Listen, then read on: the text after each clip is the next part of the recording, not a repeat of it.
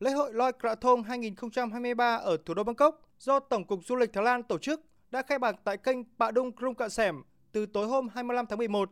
Tuy nhiên, hôm 27 tháng 11, đúng vào ngày rằm tháng 12 âm lịch của Thái Lan, mới là ngày lễ chính. Với chủ đề Lễ hội Loi Krathong 2023 sắc màu đường thủy, lễ hội thả đèn hoa đăng năm 2023 mang đến cho người dân và du khách những trải nghiệm ấn tượng về nghi lễ truyền thống của Thái Lan nhờ ứng dụng các công nghệ, kỹ xảo ánh sáng hiện đại. Thông qua các đèn hoa đăng nổi được trang trí với nhiều kiểu dáng và sắc màu, các màn trình diễn ánh sáng theo chủ đề phản chiếu ánh trăng trên mặt nước làm tăng thêm vẻ đẹp và sự độc đáo của lễ hội năm nay.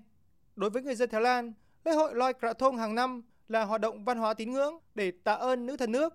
Tham dự lễ hội tại kênh Pạ Đung Krung Cạ Sẻm, chị Rung Thi Qua, một người dân thủ đô Bangkok cho biết. Đây là lễ hội lớn nhất được tổ chức hàng năm, quy tụ rất đông người tham gia. Ở các thành phố, các địa điểm tổ chức, mọi người sẽ tụ hội lại để thả đèn hoa đăng. Với hoạt động thả đèn trên dòng sông, người dân muốn tỏ lòng kính trọng, biết ơn tới nữ thần nước, vị thần cai quản các dòng sông. Qua đó, mong sự tha thứ cho những hành động gây ô nhiễm nguồn nước của con người. Ngày nay, lễ hội Loi Krathong cũng là một dịp để người dân đem những rủi ro, tiêu cực của một năm trôi theo dòng nước và đón vận may trong năm tiếp theo.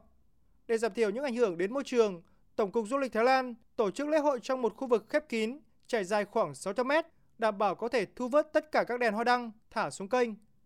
Người dân cũng được khuyến khích sử dụng đèn hoa đăng làm bằng các vật liệu thân thiện với môi trường. Ngoài ra, chính quyền thủ đô Bangkok còn lần đầu tiên tổ chức lễ hội Loi Krathong trực tuyến ở kênh Ông Àng.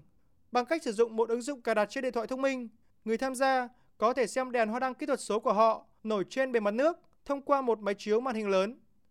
Cùng với thủ đô Bangkok, Tổng cục Du lịch Thái Lan cũng tổ chức lễ hội với quy mô lớn tại 5 điểm đến du lịch khác là các tỉnh Chiang Mai, Tắc, Sạ Một Sổng Kham và Royet trong gần 10 ngày qua.